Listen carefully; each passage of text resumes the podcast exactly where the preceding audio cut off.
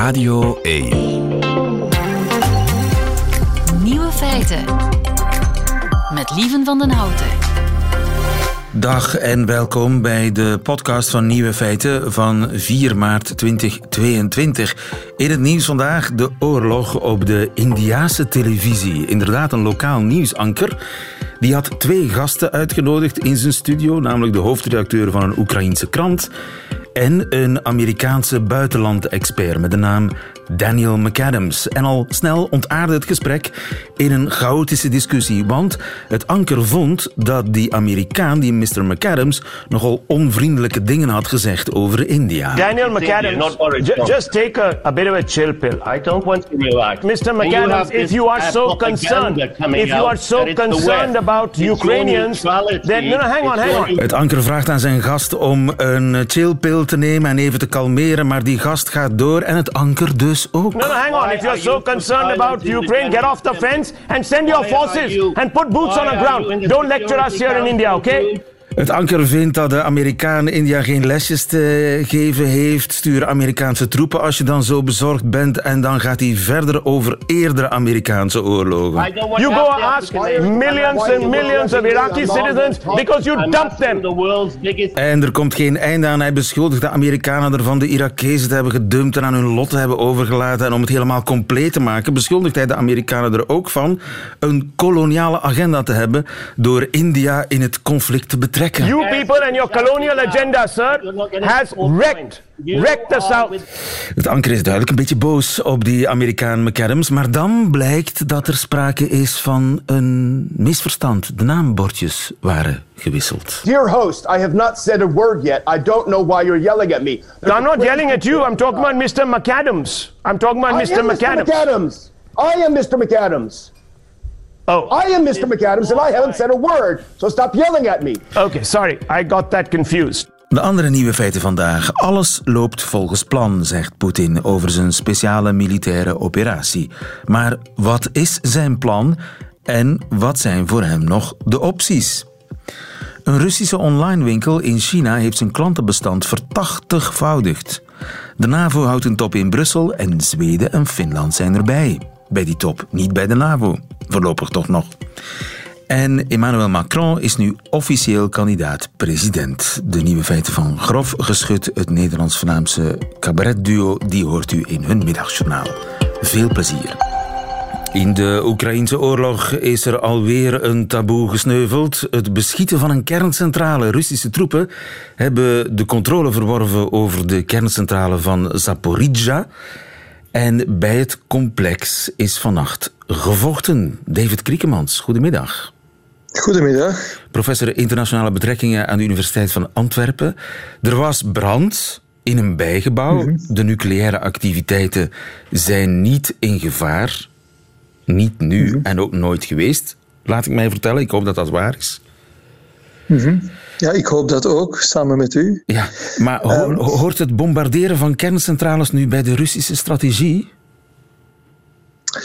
Wel, het is natuurlijk wel zo dat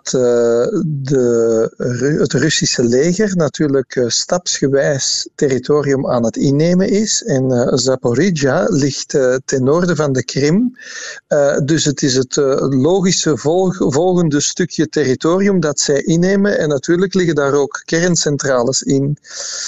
Natuurlijk is er ook wel een relatief beperkte wetgeving of internationaal recht daarover. Er is bijvoorbeeld de Conventie van Genève van 1949, artikel 52, dat stelt dat men zich moet beperken tot militaire objectieven in de oorlogsvoering.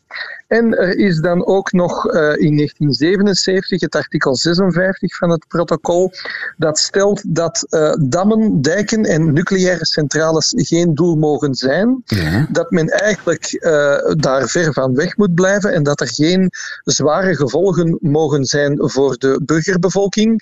Maar er is dan een debat waarschijnlijk tussen de aanvallende partij en de aangevallene partij, wat die zware gevolgen kunnen zijn. Ja. Natuurlijk niet maar hebben de Russen zich nu niet aan die bepalingen gehouden? Hebben ze gezegd van, we gaan toch die kerncentrale beschieten? Of was dat een accident?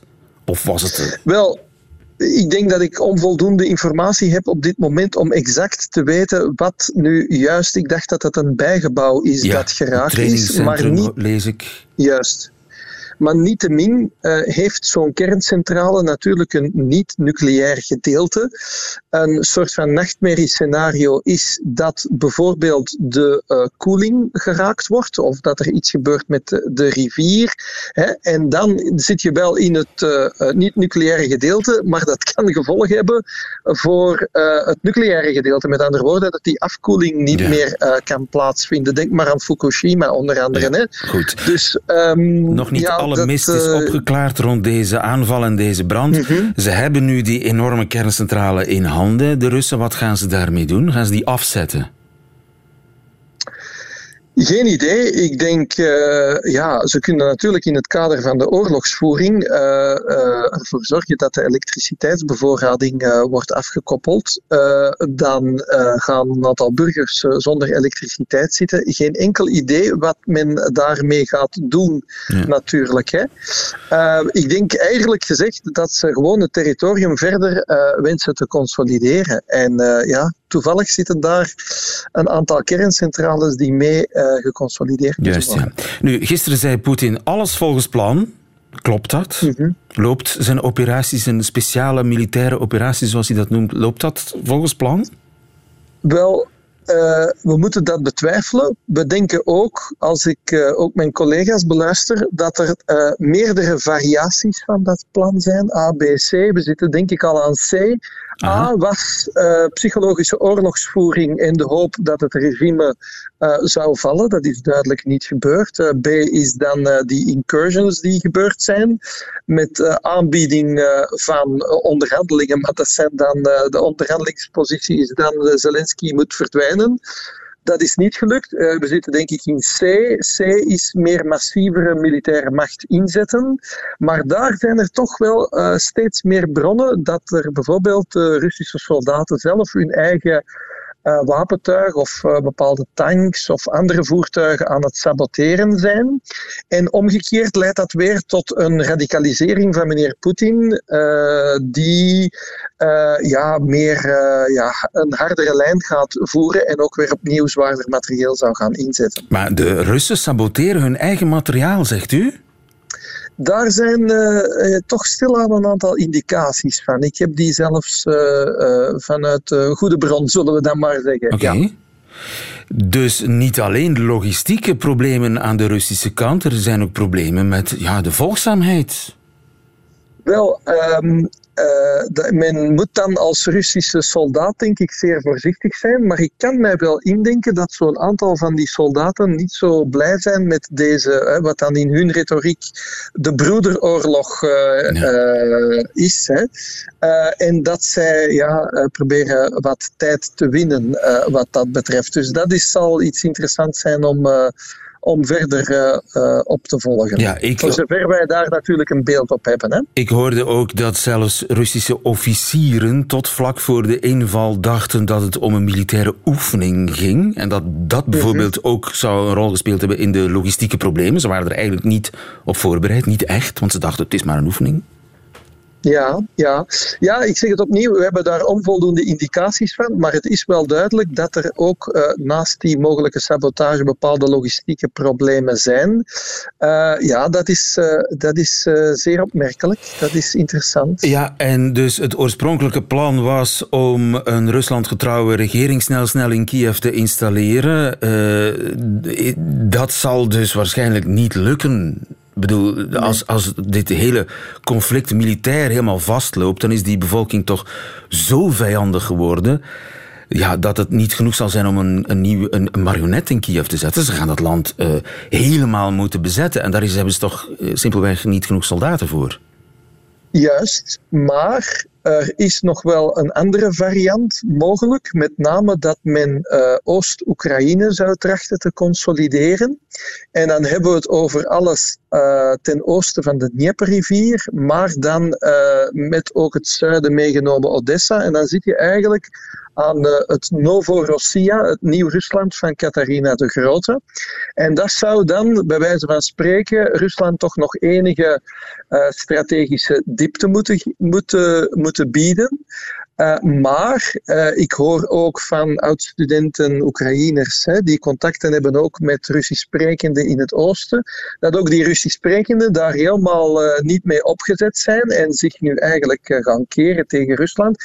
Dus sowieso denk ik dat Poetin die oorlog of de vrede nadien, als hij die gaat proberen op te leggen, dat hij die gaat verliezen. Ja, dat wordt eigenlijk een nieuw bevroren conflict dan.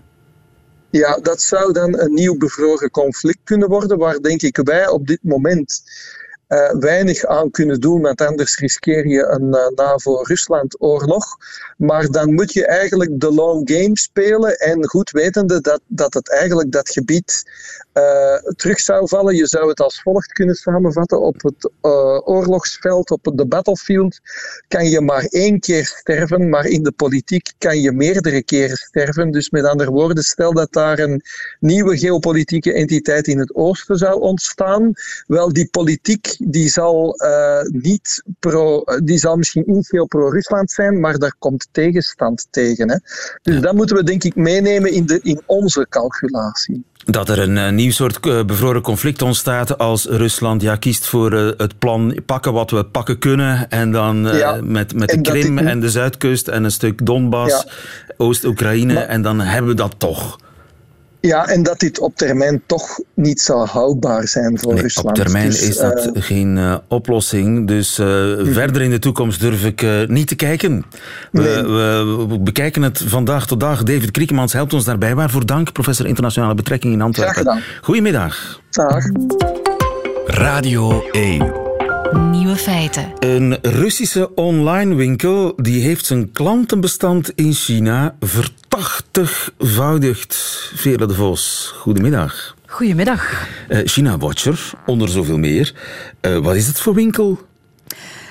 Dat is eigenlijk een online winkel van de Russische ambassade. En die winkel is op 48 uur volledig leeggekocht door Chinese klanten. Er is niks meer te koop. Alles is uitverkocht. En dat zijn dus Chinezen die absoluut Russische producten willen kopen. Ja, en niet meteen... Ja, we denken natuurlijk meteen allemaal aan vodka. Vodka is er ook. €75 voor 6 flessen. Lijkt me een goede prijs, maar die zijn dus allemaal de deur uit. Maar ook heel veel thee, chocolade, een bepaald soort krokante koekjes, die ook krokant heten in het Russisch. Maar ook wasmiddelen, babyvoeding, wat natuurlijk het altijd goed doet in China na een schandaal met Chinese babyvoeding. Maar al die dingen zijn dus op 48 uur allemaal gekocht. En, waarom? Ja, omdat, zoals je weet, hebben Chinezen niet zo heel veel manieren om hun mening te verkondigen in China. Dus doen ze waar ze heel erg goed in zijn, en dat is online shoppen. En dat dus hebben ze praten met hun portemonnee. Gedaan. Ja, dus eigenlijk is het wel een teken, of zou je het kunnen interpreteren als een teken, dat heel wat Russen... dat heel wat Chinezen achter die Russische invasie staan. Vorig jaar hebben we het omgekeerde gehad toen H&M en Nike zeiden dat ze geen katoen meer wilden gebruiken dat in Xinjiang, die Chinese provincie, werd geteeld omdat de Oeigoeren daar dwangarbeid verkondigden. Dan hebben heel veel Chinese online shoppers geen Nikes of H&M meer gekocht. En nu zie je het omgekeerde. Dus Chinezen gaan massaal Russische producten kopen. Dus de consumentenmacht, dat is daar iets in China. Dat bestaat. Wordt dat georganiseerd, georchestreerd? Dat wordt niet echt georchestreerd, maar ik denk wel dat er op sociale media, want die is er, vertellen mensen dat wel aan elkaar. Dus dat wordt een soort... dat gaat viraal. Hè? En dus op heel korte tijd heeft dat dan... Of hebben die berichten daarover... honderdduizenden klanten, want die winkel had 2000 fans, denk ik. En intussen hebben ze er 300.000. Dus letterlijk honderdduizenden fans. Ja, dat is meer dan vertachtigvoudig. Ja, het gaat nog altijd door. Ja. Intussen staan er allemaal commentaren onder van mensen die zeggen... Ja, maar zeg, wij willen jullie wel helpen. Maar zorg dan eens dat die winkel, dat die voorraad terug wordt aangevuld. Want zo zou dat in China gaan, maar bij de Russen is het iets trager. Nu, de Russen hebben intussen wel een video op die site gezet. Een vertegenwoordiger van de Russische Kamer van Koophandel bedankt de Chinezen daar met zijn hand op het hart in het Russisch. En hij zegt dan, kijk, wat jullie doen, dat is zoals een ganzenveer die wordt opgestuurd van duizenden kilometers ver. Dat is misschien een vederlicht cadeau, maar het is wel een bewijs van diepe vriendschap. En dat is dat natuurlijk... ook zo? Is dat een bewijs dat, dat 1,5 miljard Chinezen als één man achter Poetin staan? 1,5 miljard lijkt me iets te veel, want lieven, er zijn ook Oekraïense online winkels, iets minder weliswaar, die het ook goed doen. Ah. Dus je ziet eigenlijk... ja, ik denk een beetje een verdeling. De Chinezen gaan zich verdelen. Volgens hun sympathie gaan ze ofwel Oekraïens kopen of gaan ze Russisch kopen. En dat mogen ze. Hè. Online mogen ze minder. Het is te zeggen, er kan wel wat. Hè. Er wordt eigenlijk wel gediscussieerd in China over dit conflict. Ja, China speelt dan ook een belangrijke rol. Hè, als belangrijkste bondgenoot van Rusland of als een goede vriend van Rusland. Maar je ziet toch wel dat de... Ja, hoe zal ik het zeggen? De supporters van Poetin meer ruimte krijgen om hun mening te uiten dan de aanhangers van Zelensky. Ja, je zegt meer ruimte krijgen. Dat heeft ook te maken met de censuur. Dat heeft natuurlijk te maken met de censuur. Bijvoorbeeld, ik denk een paar dagen geleden waren er een 5-tal hele brave proffen, geschiedenisproffen, die een online brief hadden gepubliceerd waarin ze het opnamen voor Oekraïne en waarin ze eigenlijk kritiek hadden op de Chinese overheid. Want wat zegt China? Wij blijven achter Rusland staan.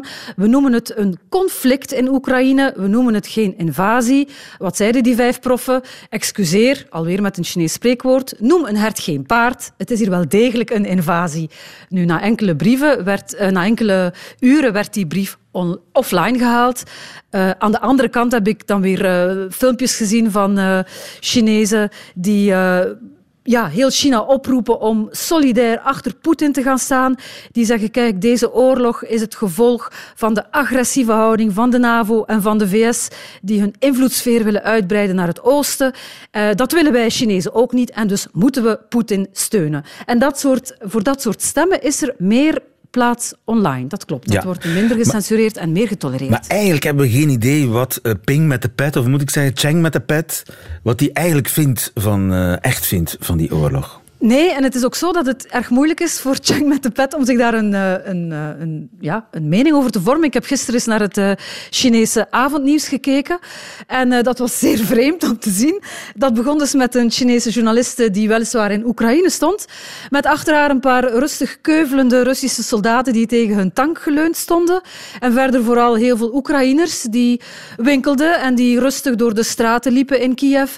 En het leek dus alsof daar helemaal geen oorlog was. En die Russen daar inderdaad gewoon een beetje de wacht hielden. En dan vervolgens was er een heel item over hoe zwaar die sancties wel zijn van het Westen, hoe oneerlijk en hoe erg de Russen daaronder lijden. Dus je ziet toch ook dat China in deze de kant kiest van Rusland, maar toch ook niet volledig. Je voelt toch ook dat ze niet... bijvoorbeeld in de stemmingen in de Veiligheidsraad en in de Algemene Vergadering van de VN... hebben ze zich onthouden. Dus als ze de echte vrienden waren van Rusland, dan zouden ze mee met Rusland hebben gestemd. Dus tegen de resolutie die de oorlog veroordeelt. Ja, en ze hebben zich onthouden. Dat is eigenlijk wel een heel belangrijk signaal. Anderzijds krijgen die 1,5 miljard Chinezen, net als het 140 miljoen Russen, de oorlog in Oekraïne niet te zien. Dat klopt. Ze mogen dat niet zien. Ze mogen dat niet zien, omdat dat een beetje ingaat tegen het officiële standpunt. Wat ik ook denk, is dat, eerlijk gezegd, Xi Jinping in zijn paleis in Peking... ik denk dat de Chinezen die wel weten wat er aan de hand is, met ontzetting kijken naar wat de Russen daar aan het doen zijn. Dat gaat volledig in tegen wat China zou doen. Ik weet niet of je ooit The Art of War van Sun Tzu gelezen hebt, lieven. Nee. Maar wat daarin verteld wordt is, de beste manier om te vechten is niet vechten. Je wint door niet te vechten. Je probeert een invasie zo lang mogelijk uit te stellen. Je gaat praten, je gaat diplomatie toepassen, je gaat allerlei listen toepassen, maar je valt niet binnen als een soort lompe boer in een land om dan vervolgens, zoals we zien wat er nu aan de hand is, toch niet te bereiken wat je dacht te bereiken, zonder benzine te vallen, Russen die hun eigen tanks aan klaarmaken. Dat vinden de Chinezen vreselijk. Dus ik denk dat ze staan achter Rusland. Rusland, hè. Ze steunen Rusland, maar die invasie vinden ze absoluut geen goed idee. Ze zitten een beetje op een tweespalt. Het is met tegenzin, eigenlijk frisse tegenzin, dat ze de Russen steunen om de Amerikanen te pesten, zal het maar zeggen, in schoolpleintaal. Maar ja, het is ook een beetje een schoolpleinachtige situatie ook. Dankjewel, Veerle, voor deze toelichting over China. Amai, amai. Amai, amai. Amai, amai.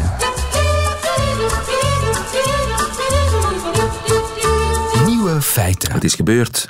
Emmanuel Macron heeft zich officieel kandidaat gesteld voor de presidentsverkiezingen in Frankrijk. Goedemiddag, Jolien de Bouw. Goedemiddag. Je bent correspondent Frankrijk. Ja, ik zocht naar de quote waarin hij zich kandidaat stelt, maar die is er niet. Nee, er is een hele brief. Hij heeft een brief geschreven aan het Franse volk, waarin hij zich dus net op het nippertje kandidaat stelt, want vandaag was de deadline en hij heeft het gisteravond gedaan. Zonder veel boeha eigenlijk, terloops. Ja, inderdaad. Hij heeft eigenlijk via de regionale media, daar heeft hij een brief gepubliceerd. Dat hij natuurlijk een beetje door Oekraïne, wat er daar aan het gebeuren is, waar wij eigenlijk een non-evenement maken van zijn kandidatuur. Want hij is met belangrijkere dingen bezig dan zijn eigen kandidatuur. Ja, 2 dagen eerder heeft hij ook nog een grote televisietoespraak gedaan, zoals we het kennen van een Franse president. Op alle zenders tegelijk neemt hij dan het woord. En daar heeft hij het dan gehad over de oorlog in Oekraïne. En hij kon dat natuurlijk geen 2 keer op 1 week doen. En om te laten zien ook van, kijk, ik ben met heel belangrijke zaken bezig. Zaken waar de rest van de wereld ook impact van heeft. Dus dat heeft nu eventjes voorrang op mijn herverkiezing. J'ai aussi choisi de rester en contact et resterai en contact autant que je le peux et autant que c'est nécessaire avec le président Poutine. Pour chercher sans relâche à le convaincre de renoncer aux armes, pour aider autant que la France le peut dans le cadre des pourparlers en cours, et pour prévenir la contagion et l'élargissement du conflit autant que nous le pouvons. Ja, Macron, presidentskandidaat, probeert het conflict te beëindigen als een soort vredestichter. Ja, hoe staat hij ervoor in de peilingen? In de peilingen staat hij er goed voor, hè? En nu zeker met heel die Oekraïne-crisis heeft hij nog een paar procentpunten gewonnen in die peilingen. Hij heeft natuurlijk een beetje het geluk, zullen we maar zeggen, dat hij dus enerzijds de enige westerse leider is die nog met Poetin praat. Waarmee Poetin eigenlijk nog wil praten en waar Zelensky ook zijn vertrouwen in legt. Maar anderzijds, hier op het thuisfront, heeft hij 3 belangrijke tegenstanders die zich eigenlijk altijd hebben uitgesproken als pro-Moskou, Moskou-liefhebbers. En dat speelt natuurlijk ook in zijn voordeel. Ja, en dan heb je het over extreem links en extreem rechts, om het simpel te zeggen. Mélenchon en dan Zemmour en Le Pen. Ja, sommigen noemen hen de 3 Moskoutiers. Okay. Die zeulen eigenlijk al jaren. Hè. De familie Le Pen zeult zeker al jaren met Poetin. Zemmour heeft zich ook al een paar keer serieus uitgesproken over de wil om een Franse Poetin te hebben om het land te redden. En ook Mélenchon, die heeft zijn fascinatie voor het Kremlin nooit onder stoelen of banken gestoken. En dat komt hen nu echt wel super slecht uit. Ja. En Pécresse klassiek recht, zelf, zeg maar. Pécresse zelf niet, maar haar partij, Les Républicains, die hebben ook wel heel wat verhalen met Moskou.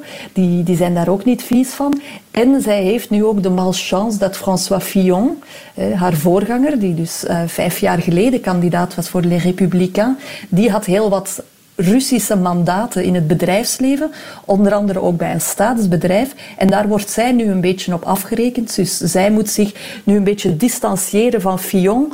Maar bon, dat lijkt haar in de peilingen nu niet zoveel part te spelen. Het is eigenlijk vooral Zemmour die nu in de klappen deelt. Ja, maar intussen moet zij knarsetanden toezien hoe kandidaat Macron als een soort wereldleider zich afficheert in alle pracht en praal van het Élysée. Mm-hmm. Ja, en het is een beetje tristig. Zij probeert het ook te doen, hè, want Macron heeft dan een veiligheidsraad bijeengeroepen. En dat zie je dan in het Élysée aan een hele mooie tafel, in die mooie zaal met gouden molures.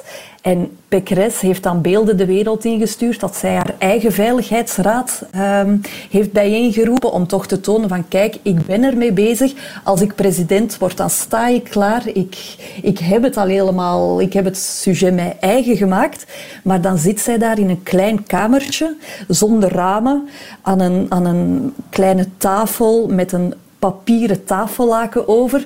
Het is eigenlijk, zag dat er, als je die twee beelden dan naast elkaar legde, zag dat er redelijk belachelijk uit. Ja, en de Fransen zijn daar zeer gevoelig voor, hè? Voor papieren tafellakens.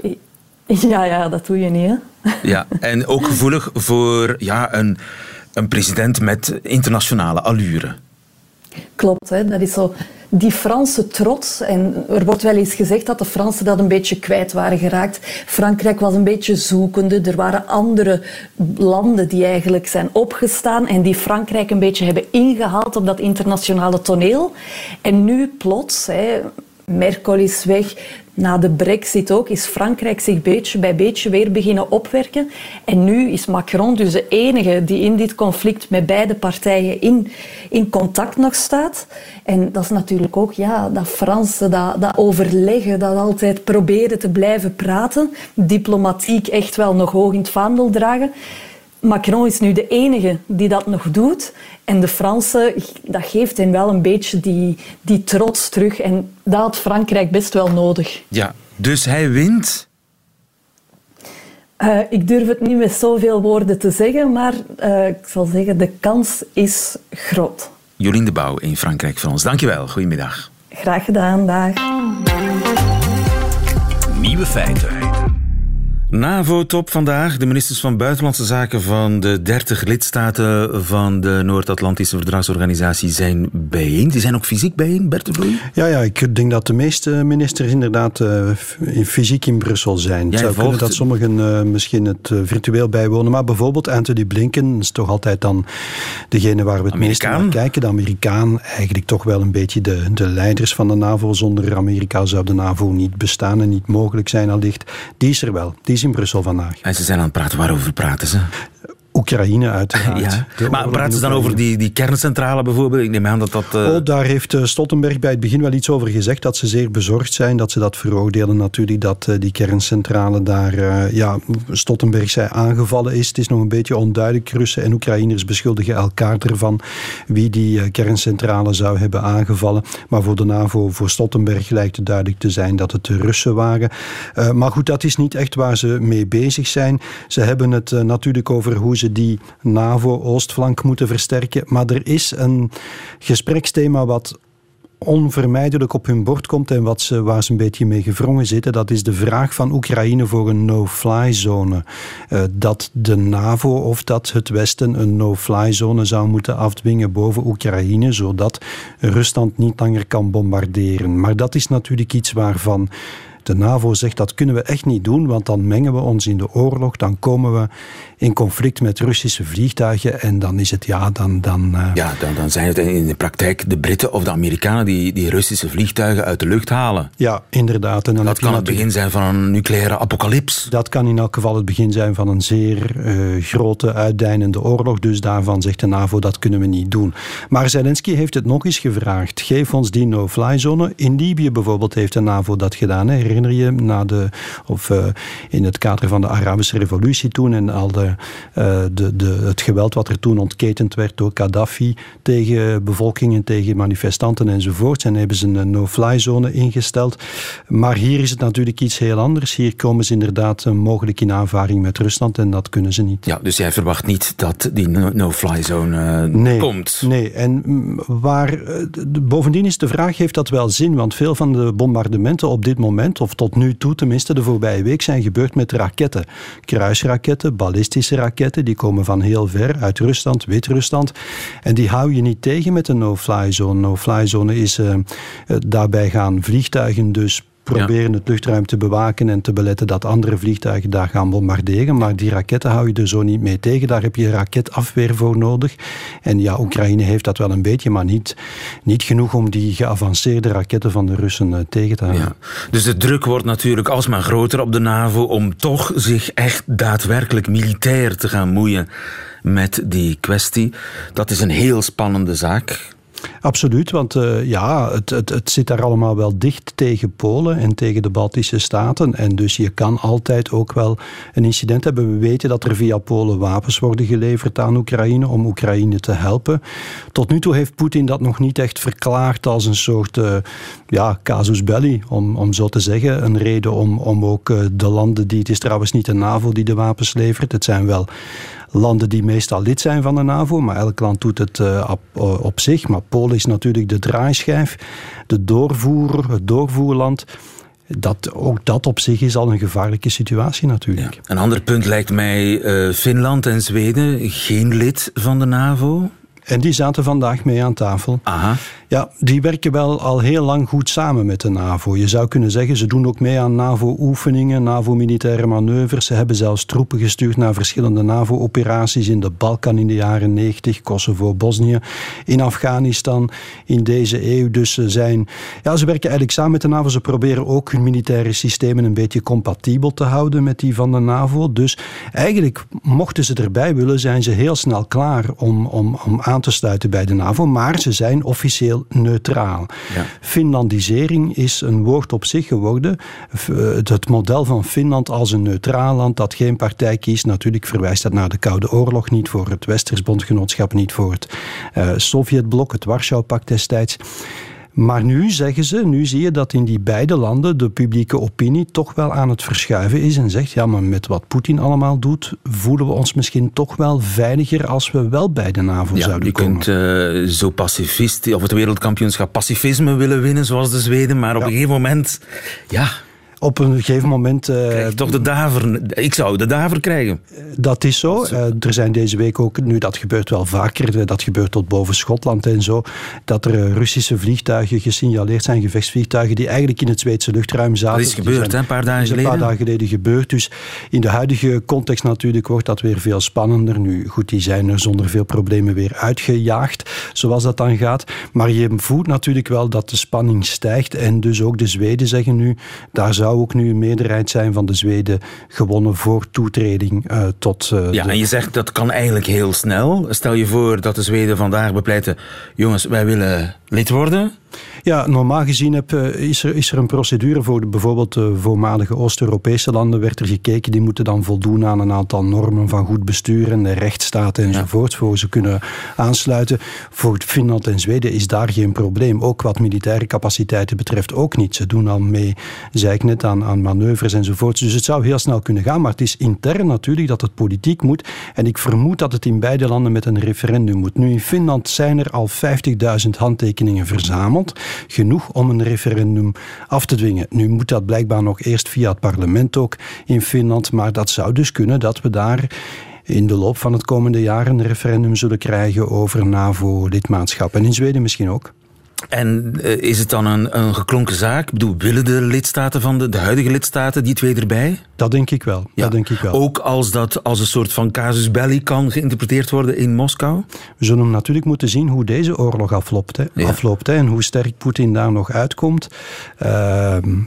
Maar ik denk het wel. Jij verwacht dat Poetin hier niet uitkomt? Oh nee, dat heb ik niet gezegd. Ik vrees nog altijd voor Oekraïne dat Poetin uiteindelijk deze oorlog in Oekraïne wel zal halen. Maar het zal hem zelf ook wel heel wat kosten aan verliezen om te beginnen. Ook erg natuurlijk, Russische soldaten zullen sneuvelen. Het zal geweldig duur zijn en het zal misschien ook de economie in Rusland met alle sancties en zo toch wel...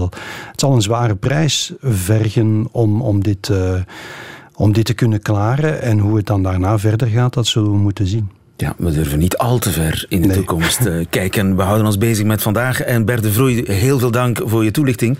Bij de NAVO-top persconferentie ging al... moeten geweest zijn, maar later op de dag. Dat betekent dat ze veel te bespreken hebben. Je volgt het voor ons. Dankjewel, Bert de Vloen. Radio 1. Nieuwe feiten. Dat waren ze, de nieuwe feiten van vandaag, 4 maart 2022. Alleen nog die van Grof Geschut nu, in hun middagjournaal. Nieuwe feiten. Middagjournaal. Beste luisteraar. We zitten met een dingetje. Dingetje? Zeg maar gerust een ding. Ja, oké, een ding.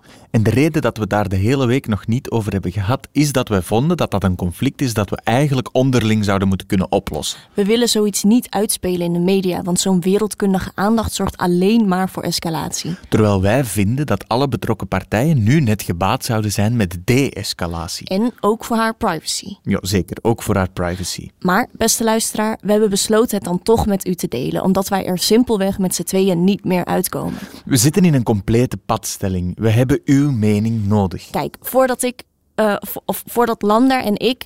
Voordat Myrthe mij zonder enig overleg of voortekens op een harteloze manier dumpte en mijn hart vertrappelde... Hebben wij samen...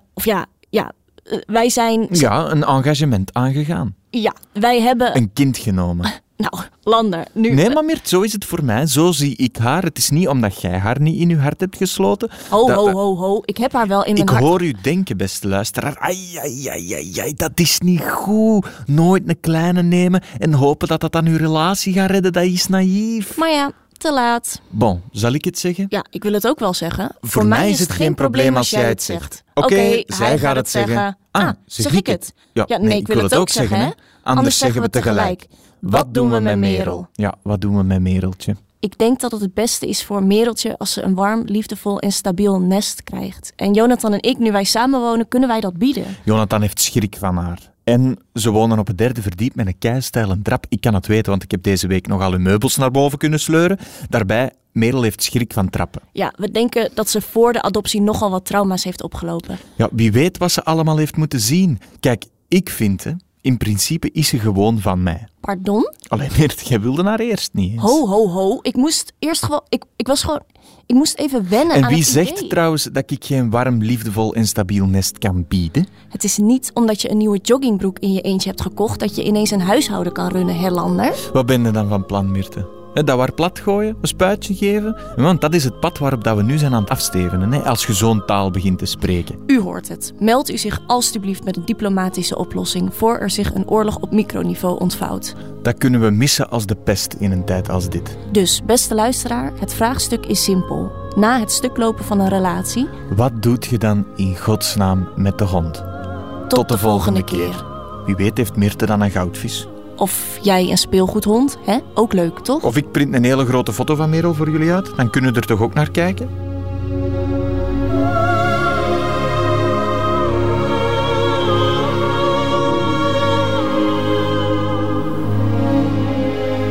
Ik zou voorstellen een week-om-week-regeling, een soort co-ouderschap. Ik denk dat Mereltje dat heel fijn zal vinden, maar misschien heeft u een ander idee. Laat het ons vooral weten op nieuwefeiten@radio1.be.